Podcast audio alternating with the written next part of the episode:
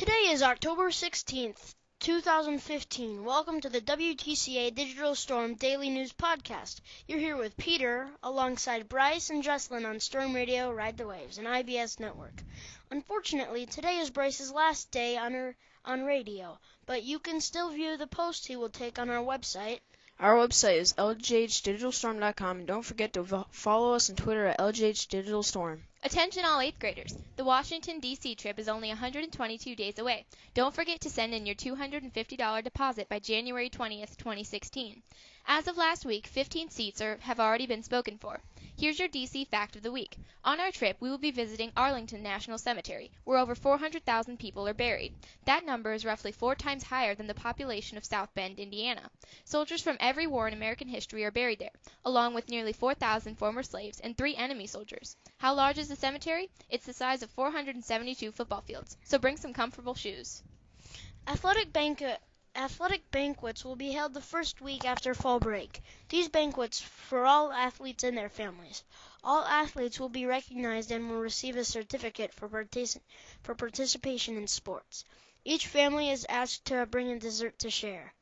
The athletic department will furnish drinks, plates, and utensils. The football and cheerleading banquet will be on Monday, October 26th at 7 o'clock in the Lincoln Cafeteria.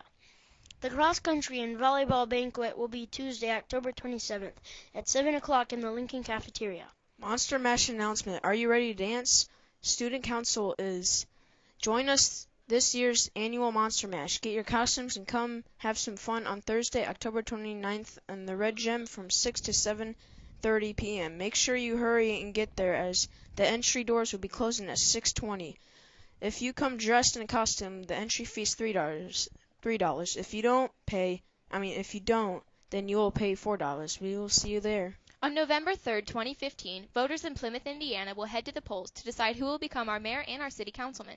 You have a chance to vote through LJH Digital Storm's You Decide project. Fill out the ballot on our website and we will share the results on air on October 16th, 2015. Hurry because voting ends the 15th. It's Dare Drug Awareness Week and we have the following themed dress-up days. Tomorrow is Favorite Sports Jersey Day. Good job, Lincoln, and staying drug-free. The Fall Festival is a fundraiser for the school held here at Lincoln Junior High. If enough people attend, this means no more door-to-door sales in order to raise money. The festival will take place the day before and the day of Halloween. From 5 to 9 p.m., the older kids will explore some haunted classrooms upstairs, and the younger kids will go trick-or-treating downstairs. There will be an entrance fee, concessions, and fall snacks to enjoy. The Student Council and National Junior Honor Society members have worked hard in setting up this event, so stop by and prepare to be spooked. We'd like to thank the following businesses for sponsoring mass media: K.W. Garner Consulting and Design, R&B Car Company, Sugar Shack Bakery, Benefield's Carpet Cleaning Service, His Small Wonders Preschool, Ruoff Home Mortgage, Hunter Transit Excavating and Landscaping, Van Gilder Funeral Home, Hammer Enterprises, and First Source Bank.